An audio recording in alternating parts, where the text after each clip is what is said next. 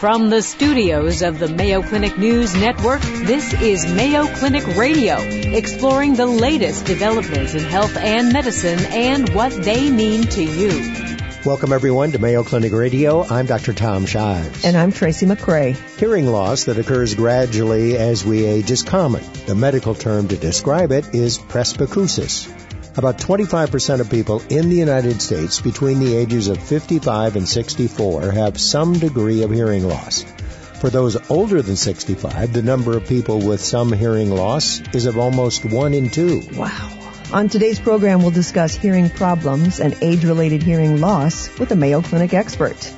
Also on the program, we'll learn how new treatment modalities are improving outcomes for patients with cancer of the pancreas. And we'll learn about the common back problem, a slipped or herniated disc. That's this week's program. Up next tinnitus or tinnitus, I guess is also correct pronunciation, also ringing in the ears. It's a sensation of hearing a sound when there isn't any sound.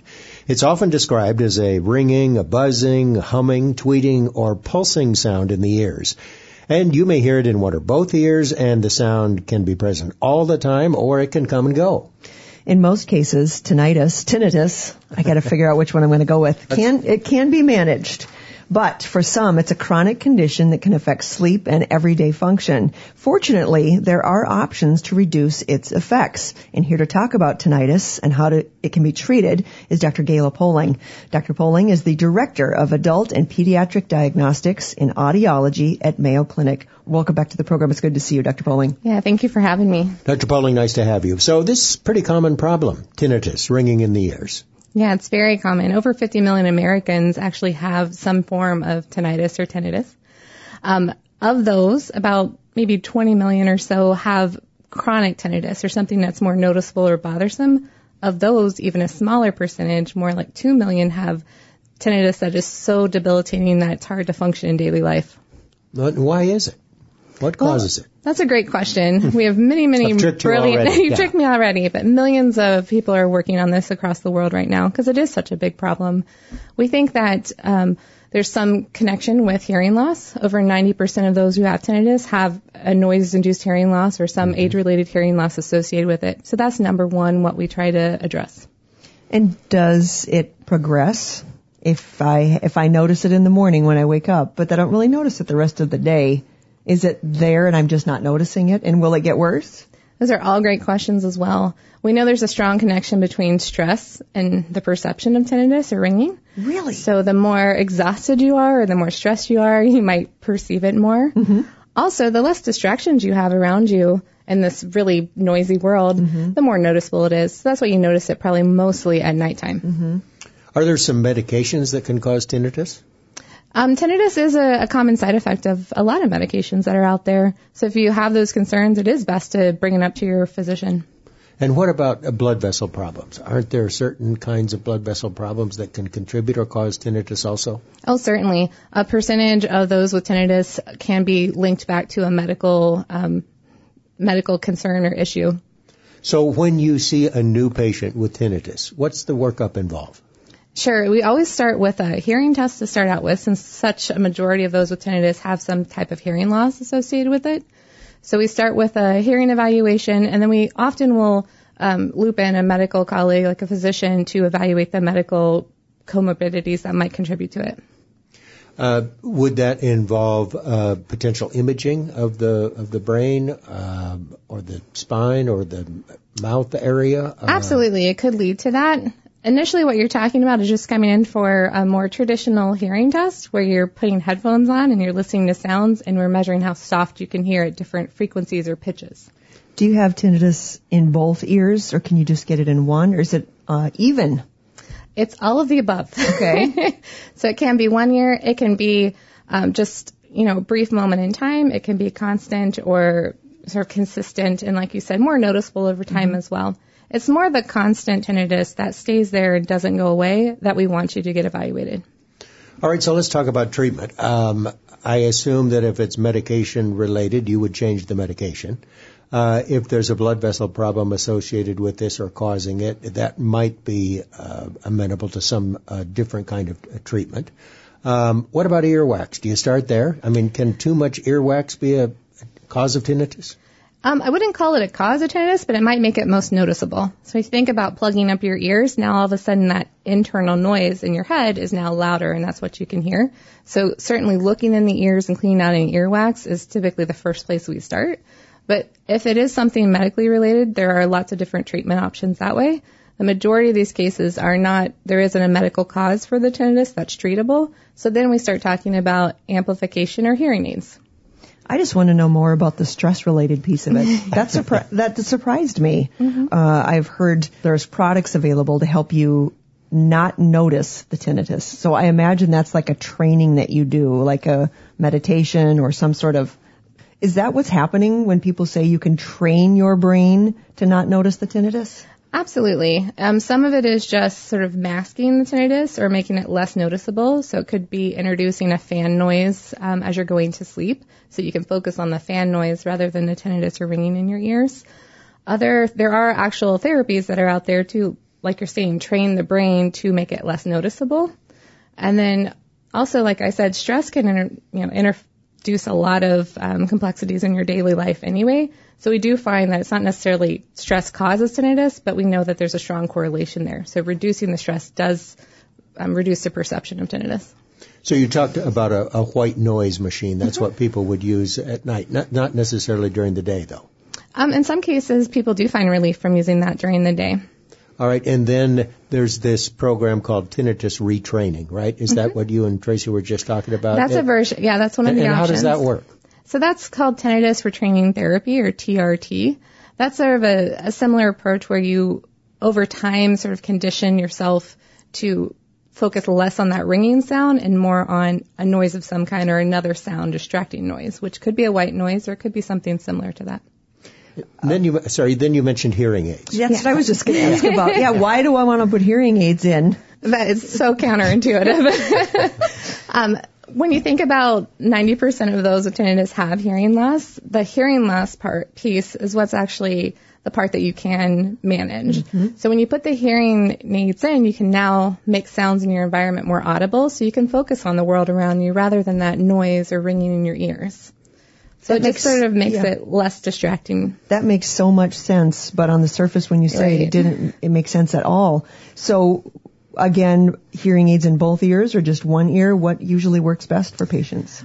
Most people have hearing loss in both ears, so they're typically talking about hearing aids in both ears. But some people only have hearing loss in one ear, and sometimes only tinnitus in one ear, so that might be the appropriate path. What about medications? Are there any medications that are helpful? There's no scientifically proven known medication that treats tinnitus. All right. What about uh, what we uh, see on TV, uh, not infrequently, is an ad for lipoflavonoid. And it says on the bottle, the number one ENT doctor recommended for, for tinnitus. Does um, it work? We, we, do see those a lot. I have not seen any scientific evidence to show that those are more anything more than a placebo, but that is something that is constantly a focus and interest. But the crazy thing about placebos mm-hmm. is that if they work, it works. Yeah. And if the thing would be though is if this medication is harmful, I mean you don't want that. But Absolutely. I can totally see if this taking this pill makes that ringing in your head go away. Why would it be harmful? Absolutely. And there's all types of solutions and treatments on the table until we really know what the true underlying cause is. So as we advance the research and find out those specific causes, then we can better improve on the treatment, but always check to, with your physician before starting any sort of supplemental treatment. So, how is the research going on tinnitus? I mean, is there any any bright spot on the horizon? I think there are. There are lots of exciting opportunities now as we advance our clinical tools. We're also getting more individuals who want to know the answer why. So the more we learn and the more people volunteer for research, it's really helping us. And don't forget about the placebo effect, 30%. So 30% mm-hmm. of people get better uh, or think they're better just by taking the, the medication, even if, even if it's a sugar pill. I love it's, it. It's truly If it works, I'll take it. We've been talking about tinnitus or ringing in the ears with a Mayo Clinic expert, Dr. Gayla Poling. Dr. Poling, myth or matter of fact? Does hearing loss affect our overall health? Is that true? Is that a fact or is that a myth? Uh, I think it's a little bit of both, right? Hearing is part of our everyday health function, so certainly things that impact our overall health impact hearing. And certainly we've just talked about how stress and hearing loss can contribute to stress. All that can impact our overall health as well. So I guess as we age, just like everything else, um, our brain or our ear wears out also, right? It makes it more difficult to hear because it's an extremely common problem. It is. I mean, our ears are on 24 7, seven days a week, our entire life. Even at night when we're sleeping, they're doing work. so they never really get a break. So there is a certain amount of wear and tear over time. There are certain things that we do throughout our lifespan to sort of accelerate that wear and tear. So think about the more you use your ears and maybe they're working harder around noisier sounds early on in life, that might mean that age-related hearing loss comes on a little sooner for you. And, and what is it that wears out? Is it uh, the what's in the middle ear, or the inner ear, or the nerve to the brain, or wh- where does what goes wrong? Right. The majority of what we're talking about with age-related hearing loss is hearing loss in the inner ear. So it's actually the small internal delicate structures within the inner ear that wear and tear over time. The hammer, the anvil, and the stapes? Nope, the actual the hair cells. So oh, the inside, way in, inside. Way inside. Okay. And then the same thing wears out if we had a, a noise trauma or some sort of loud sound that we were exposed to. Those delicate structures get damaged and they don't regenerate or grow back over time. No matter what age you are? No matter what age you are. All right, who's at risk? I, I know one thing that it's more common in males than females, isn't it? Yes, and it's more common later, um, the older you are. So age is a, is a factor. Mm-hmm. Loud noise exposure? Yep. So if you're more exposed to loud noises and also just um, we're learning a lot about genetic factors. Some people just seem to be more predisposed to hearing loss than others. Family history. Yeah. All right. What about uh, diabetes and smoking and heart disease? Yep, those are also associated with increased risk of hearing loss. Yeah, it's all interconnected. And radiation. Prior radiation um, for radiation, head and neck cancer yep, can it affect can. your hearing, can't Medication exposure, so certain types of chemotherapies and things like that can also accelerate age-related hearing loss. When it comes to loud noises, I mean, now I'm worried about the teenagers at my house mm-hmm. that they've got their earbuds in. Is there any way that we can fix any of that damage. It's unfortunate that the message doesn't get through our thick skulls when we're younger. or even now. Right. That we should be treating our hearing a little more delicately. Absolutely. We certainly know now more now than we did then, so to speak. So there's no current cure or magic fix for that. The best fix is to prevent it from happening in the first place. But now that we know that that does happen and that does show up later in life, we are better about more health, you know, public health campaigns to really talk about how loud the sounds are, and for how long. Your ears are meant to be used, so you shouldn't stop experiencing and enjoying life because of that. It's just about moderation and wearing hearing protection if you're going to be standing next to next to a speaker at a rock concert. Well, I think you said that you have tractor related hearing yeah. loss because you grew up on the farm. Yeah. I have lawnmower related hearing right, loss. Right. And then the kids today um, have those earbuds or whatever they they and, and it, it's loud. Mm-hmm. Um, and so that's going to be the next problem. But also, um, I would love to know if you've noticed this. Kids today maybe are wearing ear protection more often too. I know I've got a kid who's in the marching band, mm-hmm. and all of those drummers wear earplugs yes. when the band is performing, and they've got fancier ear protection, I guess mm-hmm. you'd call it. Um, does it make a difference if I'm just using the little piece of foam um, earplugs, or should I be investing in a good set of earplugs for ear protection? Custom made. Absolutely. It depends on what your noise exposures are. So for musicians, having a foam earplug that just turns everything down doesn't necessarily help the music quality. So they're investing in more custom hearing protection for musicians, so it's only canceling out those really damaging pitches or damaging sounds. That can be really beneficial. But for other things like mowing the lawn or you're out um, on the tractor, you want as much protection as you can because you just want to bring the whole loudness level down. And those are more like the foam earplugs or the over the ear hearing protectors. What are things, uh, I think people are surprised to hear that a lawnmower can be something that's damaging. I mean, what are some of the um, unknown um, hearing damage that people might experience? One of the biggest things that we experience in the clinic with people on with using lawnmowers is they might be using maybe a personal music player, playing that in their ears and turning it up loud enough to hear it over the noise of the lawnmower. Lawnmower. So now you're making that sound that was already loud even louder and it's even closer to the inner ear, which is the part that you can damage. So in those cases, I would recommend people invest in earmuffs or hearing protection that actually plays music too. So you can cancel out the dangerous noise and actually enjoy your music. All right, talk to us about hearing aids. Um, they're good sometimes, but they're not great, are they? They don't solve the damage itself, right? It's sort of like putting on eyeglasses. It doesn't fix the underlying damage. So depending on where that damage is, if it's in the inner ear or more in the nerve, they might not be as beneficial for some people as others. Um, and can you go, is it important to go to an audiologist to pick out a hearing aid or help them, have them help you pick out a hearing aid? Absolutely. Your journey starts with a really thorough diagnostic evaluation by an audiologist. Uh, they can not only determine what type of damage or help determine what type of damage you're experiencing with your hearing, they can help guide you to the most appropriate solution for managing that. And the cost. And, and what's the difference between a regular hearing aid and a digital hearing aid? So we're fortunate today that everything's digital. And with the advances in technologies that we see all around us with cell phones and, you know, special devices that you can communicate on, um, all of that has made hearing aids much more accessible and the technology much more accessible. So I would say that all of them are digital now, but it is, you can get sort of the Cadillac model for the most basic entry. And it really depends on your hearing loss what you need. And what does digital really mean?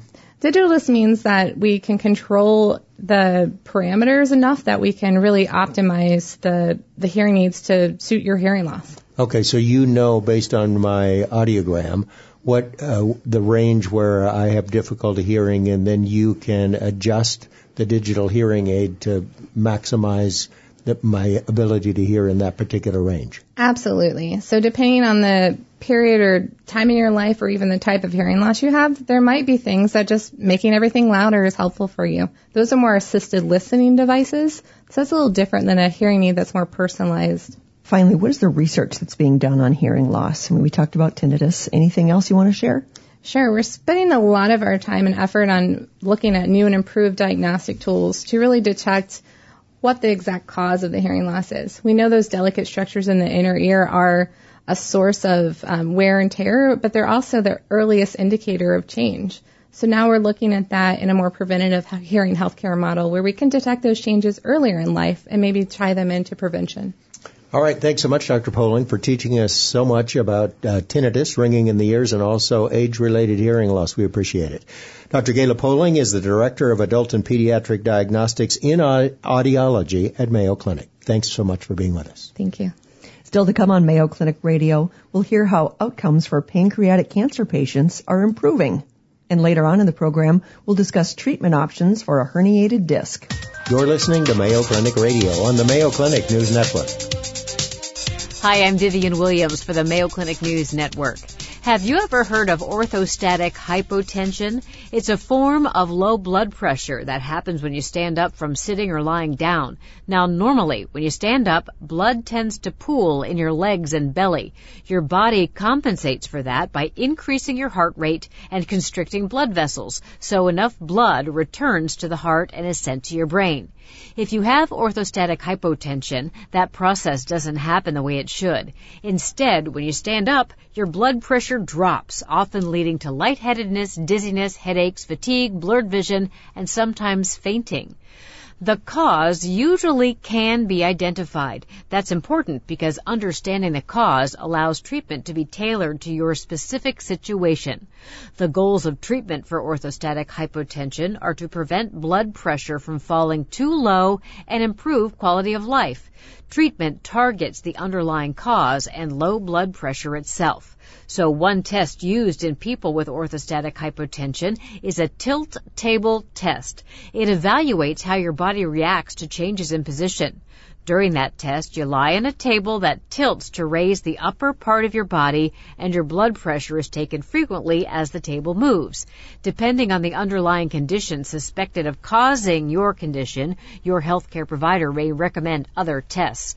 So treatment is geared toward addressing the underlying cause. When orthostatic hypotension is caused by a medication, changing the dose or switching medications may be all that's needed to relieve symptoms. Sometimes lifestyle changes such as drinking more water, adding salt, limiting alcohol, and standing up slowly can ease orthostatic hypotension. Treatment must be individualized because regulating blood pressure is complex. And in other news, nearly one in every three American adults has high levels of bad cholesterol or LDL. Lifestyle changes can lower your bad cholesterol and reduce the risk of heart attack and stroke. One way is by adding a daily dose of a tiny seed with a lot of nutritional power to your diet. Katherine Zeratsky, a Mayo Clinic dietitian, says seeds are very concentrated little packages full of nutrients, and flaxseed is high in healthy fat, vitamins, and minerals. But that's not all. Flax seeds are a great source of dietary fiber, and fiber can be beneficial in helping to reduce our overall cholesterol level. Most Americans don't get enough fiber. Zeratsky says fiber is for digestion and heart health, and for people with diabetes, it can help regulate their blood glucose. You don't have to add a lot of flax to your diet to get the benefits, so whether you choose whole or ground flaxseed, just keep it in a cool, dark place. Zeratsky does recommend whole flax for the best nutritional value, and to grind it, because that allows your body to more readily absorb the nutrients that are in that flax. For the Mayo Clinic News Network, I'm Vivian Williams.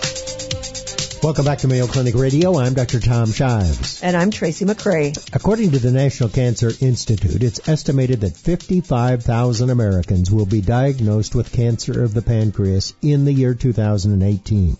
The pancreas is an organ that lies behind the lower part of your stomach and its job is to secrete enzymes to help with digestion and hormones that help manage your blood sugar. It produces insulin. Now, unfortunately, the cancer can develop in the pancreas, and when it does, it typically spreads rapidly to nearby organs, and it's seldom detected in its early stages when it's potentially curable. While pancreatic cancer ranks as about the 10th most common cancer, it's the third most deadly. Only around 8% of those diagnosed with pancreatic cancer live more than five years after their diagnosis. But new, more aggressive treatments are offering some hope to patients with cancer of the pancreas. Here to discuss treatment options is Mayo Clinic gastroenterologist Dr. Santhi Vege. Welcome to the program. It's nice to meet you. Thank you. This has always been one of those cancers that was difficult to treat and the prognosis was usually dismal. Why? Yeah, very good question. But before that, Mayo Clinic is unique to practice to deal with this deadly disease, pancreatic cancer, because this is probably the only place that I know on the planet where you have a group of gastroenterologists who are called pancreatologists who deal only with the pancreatic disease. Hmm. About five to six world-class pancreatic surgeons, about five to six world-class medical oncologists who specialize chemotherapy for the pancreatic cancer, and similar number of people in the pathology, laboratory diagnosis, epidemiology, research, and radiology, all specialized together close to 25 to 30 people. So that's the greatness about this place. So you've got an incredible team and all of them are focused on this one problem. Yes. And uh, to answer your question, why is it so deadly? One thing is because of its location, as you rightly said, it's so deeply seated in the belly, just resting on the backbone for decades, we didn't have any tools to reach this organ. It's only in the last couple of decades that we started having endoscopic ultrasound so we can go into the stomach, do the ultrasound, and even take biopsies. And also because the symptoms are so non-specific, most of the people go as indigestion, acid, being given Prilosec, etc. And by the time they really think that something is big, it's too late. So, lack of specific symptoms and then lack of tests to reliably reach this are two of the important reasons why we diagnose this at a late stage. Do we have any idea what causes pancreatic cancer? Well, like any other cancer, definitely no, but there are a variety of things that have been described in the last two decades. And for example, people who are obese, people who smoke, these are the two risk factors. People, also people who are diabetics, they have much higher rate, which is about two to three times the general population rate. and also people who have certain genetic abnormalities like BRCA abnormalities, which also cause breast cancer. People with two or more first degree relatives, they have increased risk. People who have certain inherited syndromes where there is a risk of pancreatic cancer and other cancer. And also people who have chronic pancreatitis, a scarring disease that happens. These are some of the risk factors that can uh, be associated with very high incidence of this cancer. So there's no screening test for cancer of the pancreas. If you, what makes you suspect it, and what test do you do to confirm it? Correct. So you're absolutely right. Right now in 2018, we don't have screening test, although a variety of screening research protocols are going on, including our own group, Dr. Chari, and the screening can be done for the general population without any hereditary pancreatic cancer syndromes or first degree relatives. That is actually the bigger screening like colorectal cancer screening but also people who have two or more first degree relatives or some inherited syndromes with known genetic abnormalities. There, there is a little more screening uh, practices have come up recently, but the bottom line is still there is nothing that is standard of care as of now, although it's it's coming up. Like a blood test, you mean? Yes, for the people with uh, two or more first degree relatives or if they have other inherited syndromes, then what we are doing right now we actually do the endoscopic ultrasound, look at the pancreas, and then alternate that with the MRI every 6 to 12 months. That's what we're doing for this 10%. 10% only belong to this familial inherited thing. But the remaining 90%, which is the, you know, population-based cancer, that's where my group and Dr. Chari, they have been working for last 10 years and now they are trying to come up with an enriched group where there is 6% or more risk of pancreatic cancer in their lifetime. Because unless the risk is above a certain threshold, no screening test will be cost effective. And so they are taking people with new onset diabetes and also people with new onset diabetes, some dyspepsia and also some weight loss and a blood test called CA199 that is a little high then they're going on and doing CT scan and if required endoscopic ultrasound, but it's still in the process of a research study. So to diagnose it, you pick it up on an MRI scan or a CT scan and then you can do a biopsy and confirm the diagnosis. Exactly. CT scan is the most commonly used test. All right. Now we want to know, you're here, we hope to tell us that, that there are better treatments now available for cancer of the pancreas. What are those? Absolutely. First of all, as is the case for any cancer, surgery is the gold standard.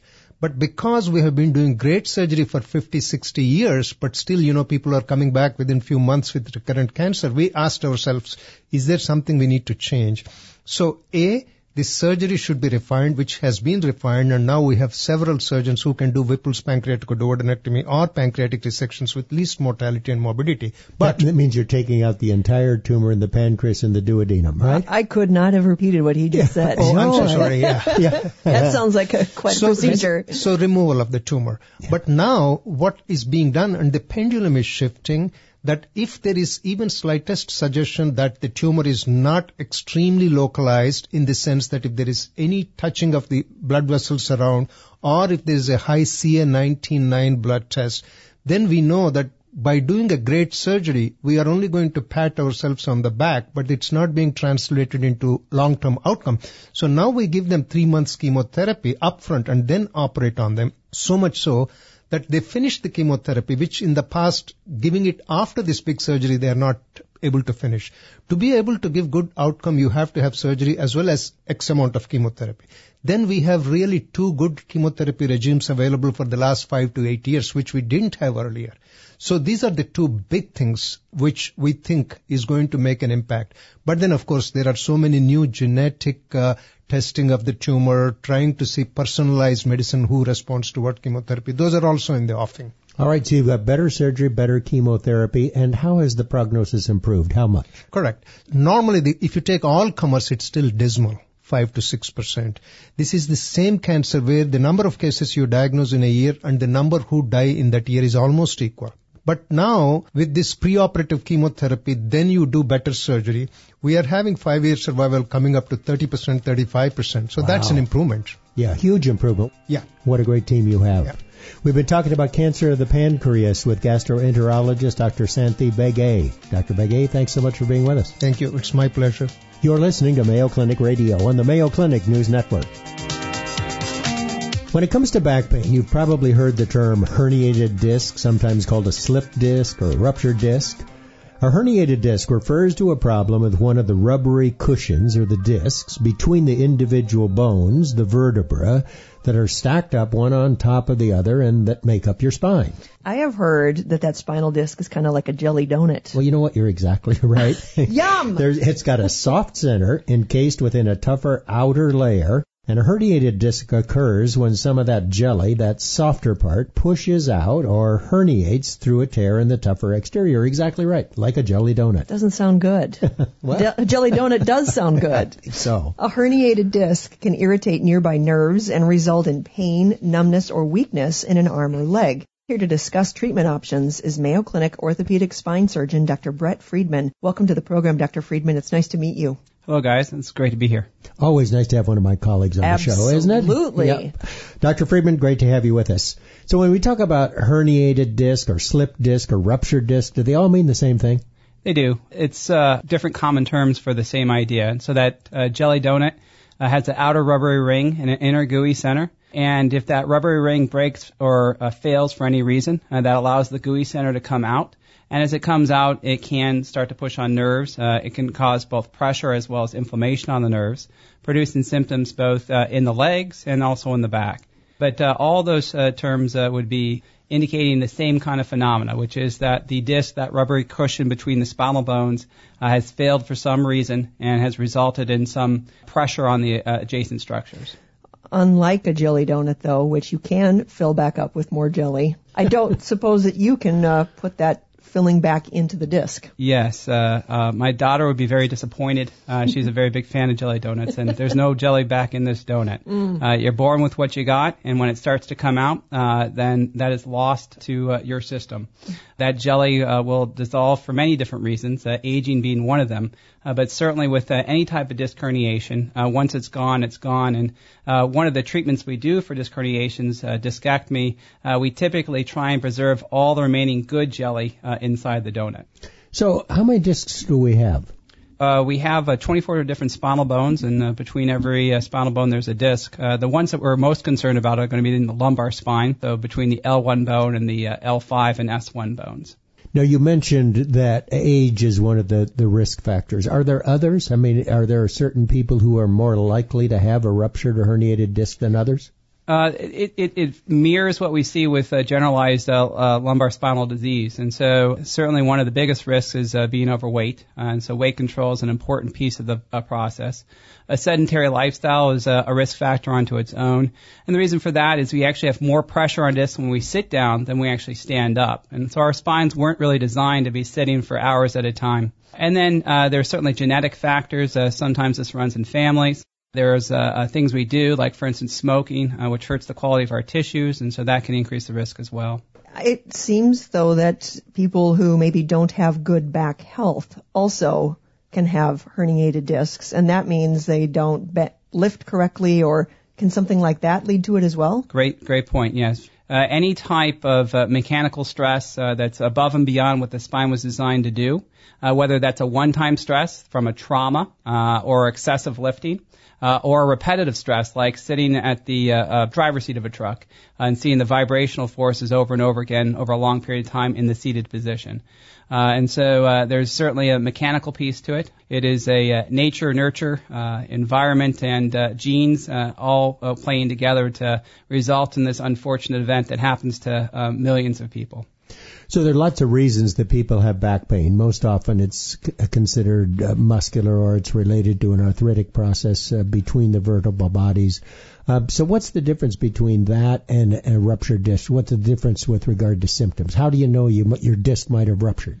Well, and so it can be challenging. Part of uh, uh, understanding what's going on is doing a thorough workup. Uh, it starts with your primary care doctor and moving up. But when we rupture a disc, the material that comes out does two things to the nearby nerves. Uh, first, it puts pressure on the nerves. Any nerve that sees pressure tends to have uh, one of three things happen. It can have pain in the pattern of the nerve, and so you get a sciatica kind of pain running down your leg in a specific pattern. Typically when you tell your spine surgeon where it is, they can backtrack and guess what nerve we're talking about because your legs are wired in a very um, a specific pattern.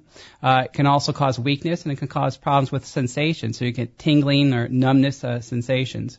Any or all those can occur from the pressure, but also uh, that disc, that jelly, uh, is uh, something that is very inflammatory, and so it inflames the situation. And one of our common treatments for a disc herniation is uh, epidural steroids, or uh, sometimes even oral steroids. And uh, these when work. you say epidural. Epidural would be something that's delivered by an injection. And so the nerves sit in a sac called the dura. Uh, the space right above the dura would be called the epidural space. And so when we put steroid with an injection directly in that space, uh, we're delivering steroid right on target and we're giving the maximum amount of steroid we can to try and reduce the inflammation. So both the mass or the pressure and the inflammation leads to the symptoms. So the symptoms can be down the leg, uh, and those, uh, when you see a spine surgeon, are the ones that we're going to hone in on because those are the ones that are most reliably made better and most reliably uh, related to the disc herniation itself. The other symptom could be back pain, and the back pain could be related to disc herniation or completely unrelated to it. Uh, and, and for that reason, uh, the fact that back pain comes from so many causes that we don't have a great treatment, and it's usually not part of our primary treatment strategy. Is the MRI scan probably the best test to figure out for sure that it is a ruptured disc? Unquestionably, yes. And what percentage of these patients with a herniated or ruptured disc actually need surgery? I mean, don't most of them get better without surgery? Great question, yes. Uh, about 90% of people will have these symptoms spontaneously improve within about six weeks of the herniation event. And when you talk about surgery, I know it, we used to always have to do it open. You'd make an incision, you'd go down, you'd get the disc out, but now you can do it through the scope. Uh, and then there's a procedure called laser spine surgery. Tell yeah. us about that. So, um, in the end, uh, what we need to do is uh, reverse what's occurred negatively. So the negative effect was that pressure from the disc herniation and the inflammation from the herniation, and you relieve that by taking away that fragment. And so there's multiple ways to get down deep inside the spine. Uh, as we've refined our techniques and our technology, we've been able to limit the collateral damage by reducing the size of the incision and the size of the dissection. But in the end, to make it better, we do need to relieve that pressure and that inflammation by removing the fragment. And so, uh, open surgical techniques and microsurgical techniques produce similar long-term outcomes. Microsurgical techniques uh, produce uh, um, an outcome uh, that may be um, uh, uh, had in a, a, quicker fashion because there's less collateral damage, less dissection.